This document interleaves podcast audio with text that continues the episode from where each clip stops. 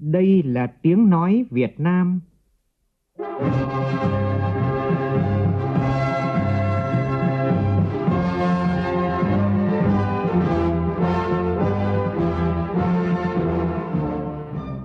là tiếng nói Việt Nam, phát thanh từ Hà Nội, thủ đô nước Cộng hòa xã hội chủ nghĩa Việt Nam.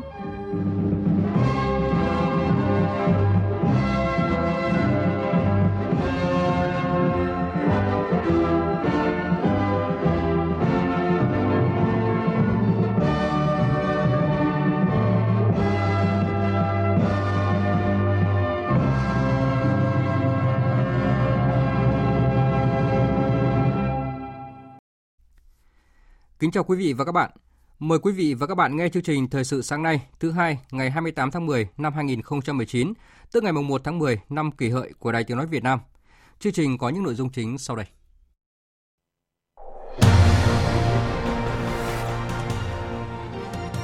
Tuần làm việc thứ hai kỳ họp thứ 8 Quốc hội khóa 14 dành 2 ngày thảo luận về kinh tế xã hội và ngân sách. Nhiều người già và hộ nghèo tại tỉnh Hà Tĩnh làm đơn xin trả hồ sơ hộ nghèo Hà Nội phạt tù nhóm 5 đối tượng tổ chức mang thai hộ. Chiều cường lên cao tại thành phố Hồ Chí Minh có khả năng ngập nặng trong những ngày tới. Trong phần tin thế giới, Tổng thống Mỹ xác nhận thủ lĩnh tổ chức nhà nước Hồi giáo IS tự xưng đã bị tiêu diệt tại Syria. Chính phủ nhiều nước đã gửi lời chúc mừng tới đồng minh Mỹ, song khẳng định cuộc chiến chống IS vẫn chưa kết thúc Nước Anh tiến gần hơn tới khả năng tổ chức bầu cử sớm vào tháng 12 tới sau khi hai đảng đối lập ủng hộ ý tưởng này, nhưng với điều kiện Liên minh châu Âu phải đồng ý gia hạn Brexit đến tháng 1 năm sau. Chương trình có bình luận nhan đề Lạm dụng xe công không thể cứ rút kinh nghiệm mãi.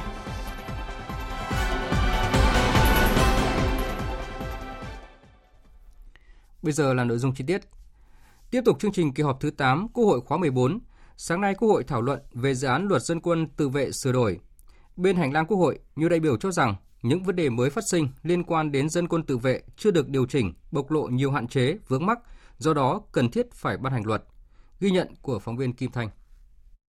Qua 10 năm thực hiện, luật dân quân tự vệ vẫn còn tồn tại những hạn chế như việc xây dựng lực lượng dân quân tự vệ gắn với sự nghiệp công nghiệp hóa, hiện đại hóa, xây dựng lực lượng dân quân tự vệ thường trực, dân quân tự vệ chuyên nghiệp, dân quân tự vệ trong các doanh nghiệp ngoài nhà nước cần có các quy định đầy đủ, rõ ràng hơn, Nêu ý kiến về việc thành lập dân quân tự vệ tại các doanh nghiệp, đại biểu Trần Việt Khoa, đoàn thành phố Hà Nội cho rằng cái lực lượng tự vệ tập trung là rất khó khăn, nhất là đối với những cái doanh nghiệp mà đó tổ chức cơ sở đảng không có hoặc là tổ chức cơ sở đảng còn nhỏ hoặc là chủ yếu cái phần lãnh đạo của cái doanh nghiệp đó là người nước ngoài. Đòi hỏi trong luật khi mà đưa ra chúng ta cũng cần phải hết sức quan tâm trong điều kiện hiện nay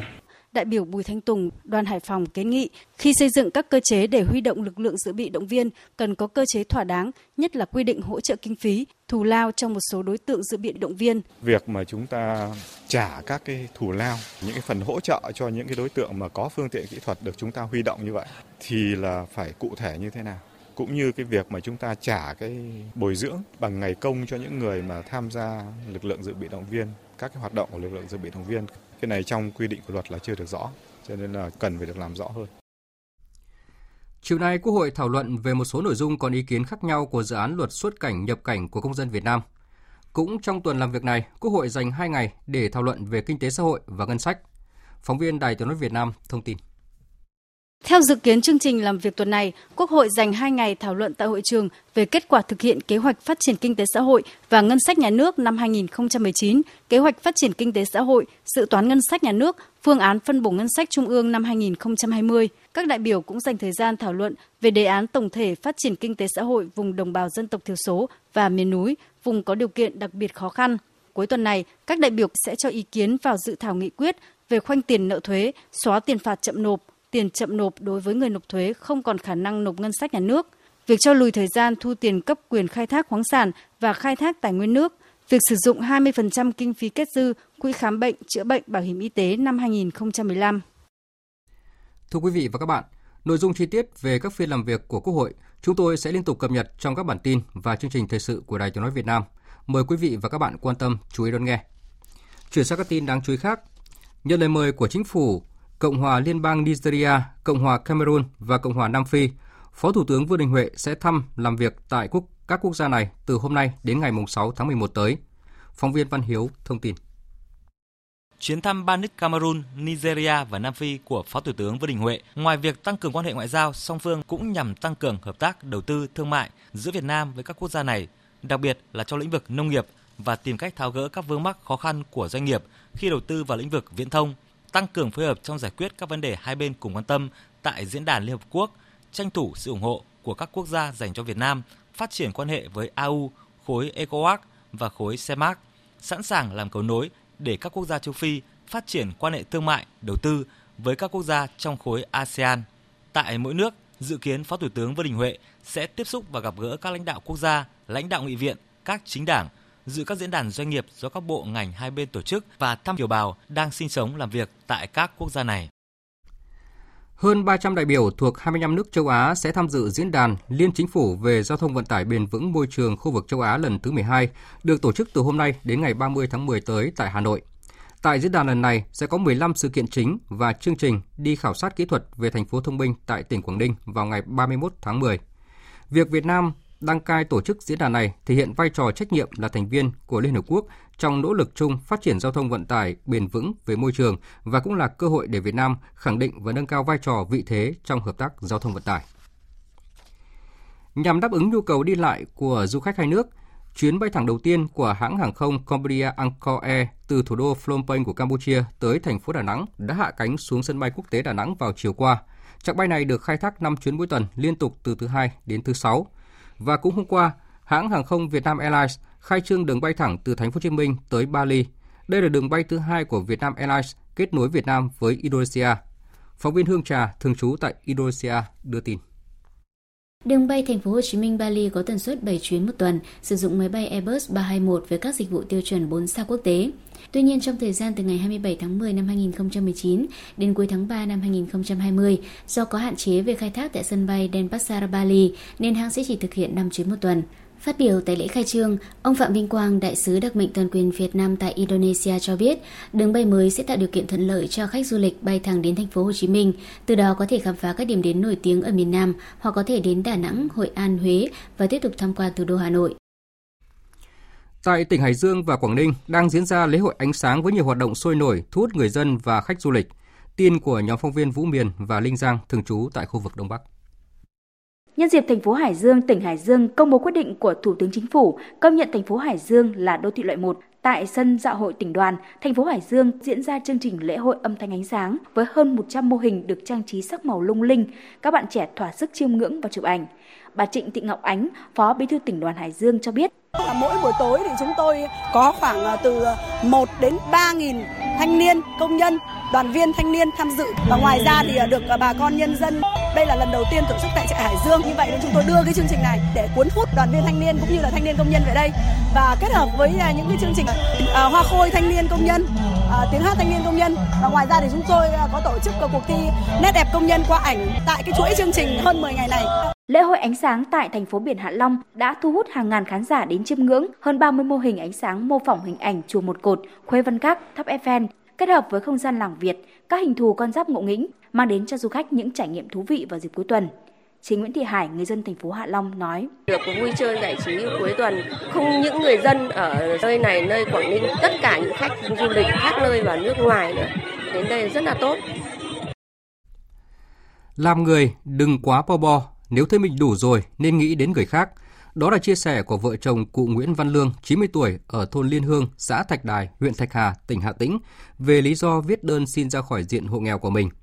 Không riêng gì cụ Lương, trong đợt giả soát hộ nghèo năm 2020, tại Hà Tĩnh đã có 3 hộ nghèo cũng xin rút khỏi danh sách hộ nghèo. Đó là trường hợp của hộ bà Trần Thị Long, 81 tuổi, bà Lê Thị Thanh, 79 tuổi, trú tại tổ 8, phường Nguyễn Du, và bà Trương Thị Long, 64 tuổi, trú tại tổ dân phố Nam Tiến, phường Thạch Linh. Những lá đơn tự nguyện xin thoát nghèo của các hộ dân tại tỉnh Hà Tĩnh đã góp phần không nhỏ trong việc giảm gánh nặng về chính sách cho hộ nghèo, cận nghèo, tạo ra cơ hội thiết thực hơn cho các hộ khó khăn ở những địa phương khác.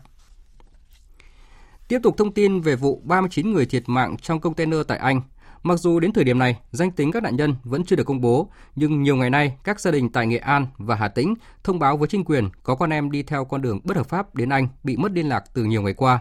Hiện các địa phương đang xác minh thông tin cụ thể. Ghi nhận của phóng viên Sĩ Đức tại tỉnh Hà Tĩnh. Sự mệt mỏi hằn trên nét mặt của ông Phạm Văn Thìn là bố đẻ của chị Phạm Thị Trà My, sinh năm 1993, ở khối phố 7, thị trấn Nghèn, Can Lộc, Hà Tĩnh, nghi là một trong các nạn nhân xấu số có liên quan đến vụ việc này. Trước đó, chị Phạm Thị Trà My đã gửi tin nhắn về cho gia đình với nội dung không tốt. Bây giờ hy vọng đối với ông Phạm Văn Thìn chỉ còn là đề nghị được chính quyền hỗ trợ xong thì ờ, thấy người ta cũng đi được nhiều thì ờ, con ờ, mình đi thì đó đi chứ cũng có nghĩ chuyện rủi ro như thế đó mong cơ quan chức năng giúp đỡ gia đình cũng như hoàn cảnh của ông Phạm Văn Thìn hiện nay trên địa bàn xã Thiên Lộc đã có 5 gia đình trình báo có người thân đi lao động nước ngoài bị mất liên lạc. Ông Đặng Anh Tuấn, Chủ tịch Ủy ban nhân dân xã Thiên Lộc cho biết, đến thời điểm này trên địa bàn xã có 1.279 người đi xuất khẩu lao động, trong đó ở các nước châu Âu là có 704 người. Tuy nhiên, Ủy ban nhân dân xã Thiên Lộc không thể thống kê được trong số đó có bao nhiêu người xuất khẩu lao động theo đường bất hợp pháp. Cũng liên quan đến vụ việc, Cục Cảnh sát điều tra tội phạm về trật tự xã hội Bộ Công an đã cử nhóm công tác vào Hà Tĩnh và Nghệ An để thu thập, kiểm tra, xác định thông tin về những cá nhân mất liên lạc với gia đình khi đi từ Pháp qua Anh để phục vụ công tác điều tra. Nhóm công tác sẽ làm việc với gia đình tại huyện Can Lộc, thị xã Hồng Lĩnh, tỉnh Hà Tĩnh và huyện Yên Thành, tỉnh Nghệ An có người thân bị mất liên lạc. Hiện Bộ Công an cũng đã chỉ đạo các đơn vị địa phương liên quan tập trung điều tra, làm rõ việc có hay không các cá nhân tổ chức đưa công dân Việt Nam xuất cảnh trái phép ra nước ngoài. Còn tại nước Anh thì đại diện Đại sứ quán Việt Nam tại đây cũng đã đến hiện trường tiếp tục làm việc với cơ quan chính quyền địa phương và cảnh sát hạt Estate. Tại các buổi làm việc, Đại sứ quán Việt Nam và các cơ quan chức năng của Anh nhất trí phối hợp chặt chẽ, chia sẻ thông tin trong quá trình điều tra, xác định danh tính các nạn nhân. Ông Trần Ngọc An, Đại sứ Việt Nam tại Anh cho biết toàn bộ sứ quán và các cái bộ phận liên quan đã vào cuộc tích cực và phối hợp chặt chẽ với các cơ quan ờ, chức năng cơ quan điều tra bộ nội vụ cũng như là lực lượng cảnh sát Essex để phối hợp các cơ quan chức năng của Anh cho biết, quá trình điều tra đang được tiến hành tỉ mỉ, cẩn trọng, tuân thủ theo các quy định thủ tục về điều tra tội phạm của Interpol. Cảnh sát Anh đã buộc tội lái xe Maurice Robinson tội ngộ sát, buôn người, vi phạm các quy định về nhập cư và rửa tiền – Tiền này sẽ bị đưa ra trình diện tại tòa vào ngày hôm nay. Ba đối tượng tình nghi liên quan khác đã được tại ngoại. Và trong khi cảnh sát Anh còn đang mở cuộc điều tra vụ 39 người nhập cư tử vong trong thùng container, thì chính quyền Bỉ cũng vừa phát hiện hai chiếc xe tải chở hàng chục người nhập cư tại nước này. Viện Kiểm sát Liên bang Bỉ cũng xác nhận nghi can bị cảnh sát Ireland bắt giữ sáng 26 tháng 10 vừa qua chính là tài xế đã đưa chiếc container có chứa 39 nạn nhân thiệt mạng đến cảng Zeebrugge của Bỉ trước khi container này được vận chuyển sang Anh. Quang Dũng, phóng viên Đài Tiếng nói Việt Nam thường trú tại khu vực Tây Âu đưa tin. Sáng 26 tháng 10, một tài xế 23 tuổi người Bắc Ireland đã bị cảnh sát Cộng hòa Ireland bắt giữ tại cảng Dublin. Trong khi phía nhà chức trách Anh hay Cộng hòa Ireland vẫn chưa phát đi thông tin chính thức về nguyên nhân của vụ việc, thì trong chiều tối ngày 27 tháng 10, người phát ngôn của Viện Kiểm sát Liên bang Bỉ Eric van der Sip khẳng định người bị bắt giữ chính là tài xế đã chở chiếc container chứa 39 nạn nhân thiệt mạng đến cảng Zeebrugge của Bỉ trước khi chiếc container này được tháo rỡ và vận chuyển bằng đường biển sang Anh. Việc bắt giữ nghi can này được cho là một bước ngoặt lớn của cuộc điều tra bởi người này có thể cung cấp nhiều thông tin cực kỳ quan trọng liên quan đến lộ trình của chiếc container chứa các nạn nhân. Theo đại diện của Viện Kiểm sát Bỉ, hiện chưa rõ tài xế này có biết là trong container chứa 39 nạn nhân hay không và thời điểm mà có thể các nạn nhân đã bước lên chiếc container. Thưa quý vị và các bạn, vụ việc vẫn đang trong quá trình điều tra và không loại trừ khả năng có cả nạn nhân là người Việt Nam. Thực tế này một lần nữa gióng hồi chuông cảnh báo về tình trạng người dân xuất khẩu lao động theo hình thức bất hợp pháp hay còn gọi là xuất khẩu lao động chui. Những cái chết thương tâm, những rủi ro khôn lường của những người từng đi xuất khẩu lao động trái phép chính là lời cảnh báo rõ nhất với những ai đang muốn dấn thân vào con đường này. Chúng tôi sẽ còn tiếp tục thông tin về vụ việc khi có thêm những thông tin mới. Chuyển sang các tin đáng chú ý khác. Tòa án nhân dân thành phố Hà Nội vừa đưa ra xét xử sơ thẩm 5 đối tượng trong đường dây tổ chức mang thai hộ vì mục đích thương mại. Đây là lần đầu tiên Tòa án nhân dân thành phố Hà Nội đưa ra xét xử về hành vi này. Tòa đã tuyên phạt 5 bị cáo trong vụ án này gồm Kai Gulin, quốc tịch Trung Quốc, trú tại tỉnh Phúc Kiến, 36 tháng tù và nộp phạt 30 triệu đồng. Kai Guofeng, quốc tịch Trung Quốc, trú tại tỉnh Phúc Kiến, 30 tháng tù và nộp phạt 30 triệu đồng. Triệu Thị Hằng, trú tại xã Hoàng Châu, huyện Hoàng Hóa, tỉnh Thanh Hóa và Hoàng Thị Thu Trang, trú tại xã Nhân La, huyện Kim Động, tỉnh Hưng Yên, cùng bị phạt 20 tháng tù và nộp phạt 20 triệu đồng. Nguyễn Thị Ngọc, trú tại xã Liên Bão, huyện Tiên Du, tỉnh Bắc Ninh bị phạt 15 tháng tù và nộp phạt 10 triệu đồng cùng về tội tổ chức mang thai hộ vì mục đích thương mại, theo quy định tại Điều 187 Bộ Luật Hình sự năm 2015. Trung tâm khí tượng thủy văn khu vực Nam Bộ cho biết, thành phố Hồ Chí Minh đã bước vào đợt chiều cường thứ hai cao kỷ lục và có thể kéo dài trong 3 ngày tới. Theo dự báo, đợt chiều cường mới sẽ cao hơn đợt chiều cường làm vỡ bờ bao khiến hàng trăm hộ dân tại quận 8 phải sống trong biển nước vào cuối tháng 9 vừa qua. Vì thế các địa phương cần chủ động ứng phó với úng ngập ở khu vực ven sông và các vùng trũng thấp. Ủy ban nhân dân thành phố Hồ Chí Minh cũng yêu cầu lãnh đạo các địa phương như quận 7, quận 8, quận 12, quận Thủ Đức, Bình Thạnh, Gò Vấp, Bình Tân, các huyện Nhà Bè, Củ Chi, Bình Chánh và Hóc Môn khi thấy nước chiều dâng cao phải thông báo kịp thời để người dân trên địa bàn chủ động ứng phó. Các đơn vị liên quan phải thường xuyên kiểm tra, ra soát bao, cống, cửa van để không xảy ra sự cố đáng tiếc. Thời sự VOV nhanh, tin cậy, hấp dẫn. Mời quý vị và các bạn nghe tiếp chương trình với phần tin thế giới.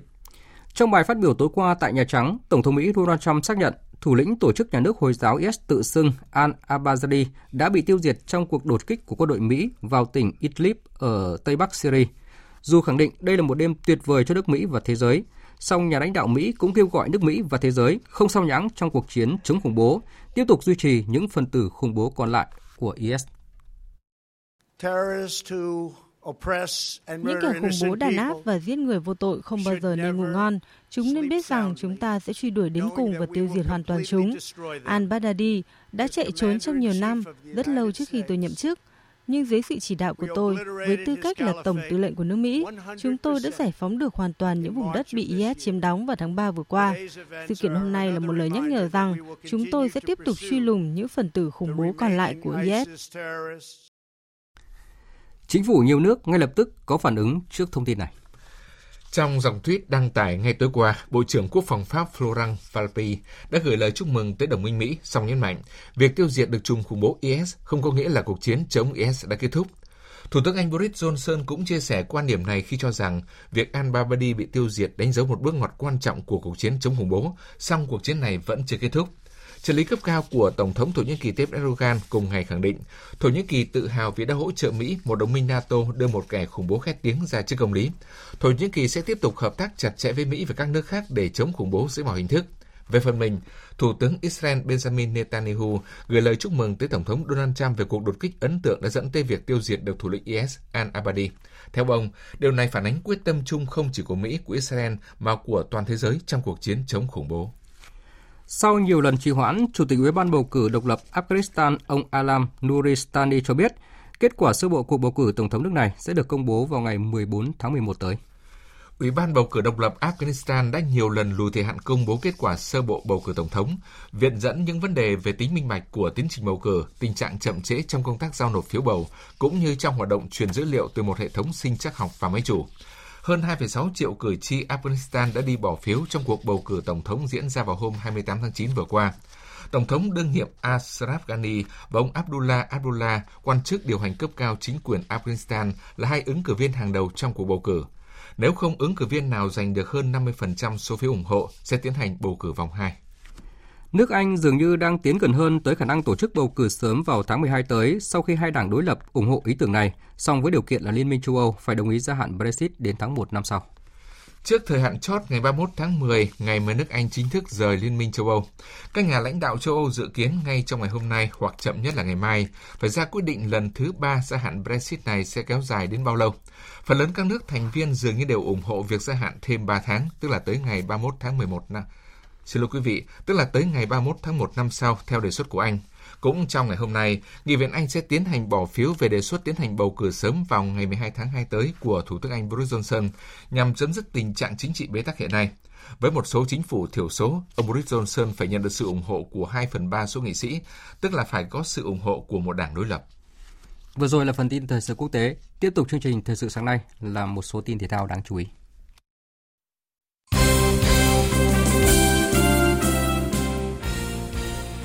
Chiều qua đã diễn ra trận chung kết giải vô địch Futsal Đông Nam Á giữa đội tuyển Thái Lan và Indonesia. Giành chiến thắng 5-0, Thái Lan đã bảo vệ thành công ngôi vô địch Đông Nam Á của mình. Trước đó thì ở trận tranh hạng 3, dù gặp đôi chút khó khăn trong hiệp 1 khi để cho đội tuyển Myanmar cầm hòa hai đều, nhưng sự điều chỉnh lối chơi cùng sự quyết tâm trong hiệp 2 đã giúp đội tuyển Futsal Việt Nam giành chiến thắng chung cuộc 7-3. Kết quả này cũng đồng nghĩa với việc là đội tuyển Việt Nam sẽ cùng với đội tuyển Thái Lan và Indonesia đại diện cho bóng đá Đông Nam Á tham dự vòng chung kết giải Futsal vô địch châu Á 2020 tại Tajikistan. Cũng chiều qua đã diễn ra hai trận bán kết cúp quốc gia trên sân nhà câu lạc bộ BKMX Bình Dương bất ngờ để thua ngược đội khách Quảng Nam với tỷ số 1-2. Trong khi đó, với lợi thế sân nhà, các cầu thủ Hà Nội đã đánh bại đội khách Thành phố Hồ Chí Minh với tỷ số đậm là 3-0. Như vậy, trận chung kết cúp quốc gia năm nay sẽ là cuộc so tài giữa câu lạc bộ Hà Nội và Quảng Nam trên sân vận động Tam Kỳ vào ngày 31 tháng 10 tới. Đây cũng là trận chung kết đầu tiên của hai đội. Chuyển sang tin về các trận đấu của vòng 10 giải bóng đá Ngoại hạng Anh, dù dẫn trước với hai bàn từ rất sớm, nhưng sự chủ quan đã khiến cho Arsenal chỉ còn, chỉ giành được một điểm bằng trận hòa hai đều trước câu lạc bộ Crystal Palace. Ở một trận đấu khác thì câu lạc bộ Liverpool đã phải rất khó khăn mới giành được chiến thắng 2-1 trước câu lạc bộ Tottenham. Trong khi đó thì Manchester United dễ dàng giành chiến thắng 3-1 ngay tại sân của câu lạc bộ Norwich City.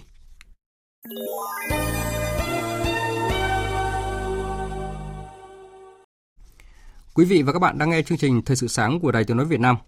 Thưa quý vị và các bạn, dự tiệc cưới con lãnh đạo cơ quan, dùng xe công, dỗ chạp nhà lãnh đạo, xe công, dự lễ khánh thành nhà xếp, dùng xe công, thậm chí đến khánh thành nhà nuôi chim của sếp cũng dùng xe công. Mặc dù đã có rất nhiều văn bản chỉ đạo siết chặt quản lý xe công từ chính phủ, từ Bộ Tài chính, mặc dù người đứng đầu chính phủ đã nhiều lần bày tỏ không hài lòng khi của công bị xa xẻo bằng nhiều hình thức, nhưng tình trạng quan chức lạm dụng xe công vẫn xảy ra khiến người dân bức xúc. Đã đến lúc phải xử lý kỷ luật nghiêm những trường hợp cán bộ sai phạm lạm dụng xe công, thay vì cứ kiểm điểm rút kinh nghiệm mãi. Bình luận của biên tập viên Thanh Trường với nhan đề Lạm dụng xe công không thể cứ rút kinh nghiệm mãi qua giọng đọc của phát thanh viên Hải Yến. Bà trưởng đoàn đại biểu Quốc hội tỉnh Sóc Trăng, trưởng ban dân vận, tổ chức đám cưới cho con rình Giang – hàng loạt cán bộ cơ quan đơn vị của tỉnh Sóc Trăng và các địa phương khác như Bạc Liêu, Cần Thơ, Bến Tre đi xe công xếp hàng dài đến chúc mừng tiệc tùng giữa làng quê nghèo vô cùng phản cảm. Khi người dân báo chí phát hiện thì tất cả đều xin rút kinh nghiệm. Và khi các cán bộ trong vụ việc này đang phải rút kinh nghiệm sâu sắc vì sử dụng xe công không đúng mục đích thì tại Kiên Giang, hai phó chủ nhiệm Ủy ban Kiểm tra tỉnh ủy lại dùng xe công của đơn vị mình để đi khánh thành nhà nuôi chim của ông chủ nhiệm Ủy ban Kiểm tra tỉnh ủy. Thậm chí, có cả một lãnh đạo về hưu cũng không quên mượn xe công của đơn vị cũ để đến dự lễ khánh thành đặc biệt này. Cho đến khi người dân, báo chí phát hiện thì cũng như cán bộ Sóc Trăng Ông Hồ Minh Tuấn, chủ nhiệm Ủy ban Kiểm tra tỉnh ủy Kiên Giang cho biết, sẽ cho anh em kiểm điểm, rút kinh nghiệm sâu sắc. Sợi dây kinh nghiệm rút hoài, nhưng càng rút lại càng dài ra, bởi hầu như chưa có ai phải chịu hình thức xử lý nghiêm từ việc sử dụng xe công không đúng mục đích. Theo báo cáo của Kiểm toán Nhà nước, hàng loạt địa phương như Hà Nội, Ninh Bình, Tiền Giang, Con Tum sử dụng ô tô vượt tiêu chuẩn định mức. Cả nước hiện có gần 40.000 xe ô tô công với chi phí bình quân hơn 300 triệu đồng một xe một năm. Ngân sách nhà nước phải chi hơn 12.000 tỷ đồng để nuôi xe công mỗi năm, chưa kể hàng chục nghìn tỷ đồng để sắm số lượng xe công này và còn thêm xe mới. Nhưng không ai biết Số tiền cả chục nghìn tỷ đồng ngân sách mà cụ thể là tiền thuế của dân bỏ ra để chi cho việc nuôi xe công đó có bao nhiêu phần trăm bị thất thoát, bị sử dụng sai mục đích như trường hợp ở Sóc Trăng, Kiên Giang hay trường hợp đi đón vợ bộ trưởng và nhiều trường hợp bị lộ và chưa bị lộ khác. Không khó để có thể nhìn thấy muôn vàn lãng phí thất thoát từ gian lận xăng xe, bảo trì, sửa chữa, từ việc sử dụng không đúng tiêu chuẩn xe công, dùng xe công vào việc riêng, cho tới việc cả địa phương sử dụng ô tô vượt tiêu chuẩn. Nhưng tất cả đều đang tiếp tục ra soát, rút kinh nghiệm mà không bị kỷ luật, giáng chức, thậm chí một quyết định kỷ luật khiển trách của tổ chức cũng không được đưa ra một trưởng ban dân vận, một trưởng đoàn đại biểu quốc hội mà tổ chức đám cưới cho con linh đình, xa hoa, lãng phí, để nhân viên và đồng nghiệp dùng hàng loạt xe công đến đám cưới con mình, thì nói cho dân, tuyên truyền vận động nhân dân, ai sẽ nghe, cử tri nào tin tưởng. Cán bộ lãnh đạo của Ủy ban Kiểm tra tỉnh ủy mà vi phạm, sử dụng xe công sai mục đích thì kiểm tra thanh tra được đơn vị nào, cán bộ nào sẽ phục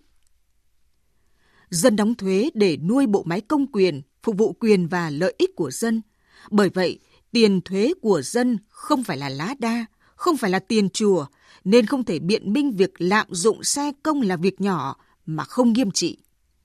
Lạm dụng một đồng thuế của dân cũng là có tội với nhân dân, với tổ chức. Thói thích xài của chùa, thích phô trương, thích thể hiện, thích đặc quyền đặc lợi. Nếu không xử lý kịp thời, thì ắt sinh ra kiêu ngạo, xa rời và coi thường quần chúng nhân dân, coi thường tổ chức.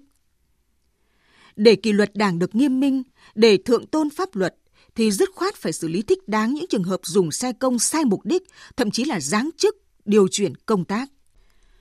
Một đất nước còn nghèo, nợ chất chồng, và trong năm tới, chính phủ dự định phải vay thêm gần 500.000 tỷ đồng để bù đắp thiếu tiền chi tiêu, mà vẫn có một bộ phận cán bộ chi tiêu công lãng phí là điều không thể chấp nhận. Một bộ phận cán bộ đó không xứng đáng làm cán bộ là công bộc của dân, thậm chí còn không đủ tư cách để làm công chức nhà nước, nhận thêm đồng thuế nào của dân nữa. Quý vị và các bạn vừa nghe bình luận nhan đề Lạm dụng xe công không thể cứ rút kinh nghiệm mãi. Dự báo thời tiết Khu vực Tây Bắc Bộ nhiều mây có mưa vài nơi, từ trưa có mưa, mưa vừa, có nơi mưa to và rải rác có rông, gió nhẹ, nhiệt độ từ 17 đến 30 độ.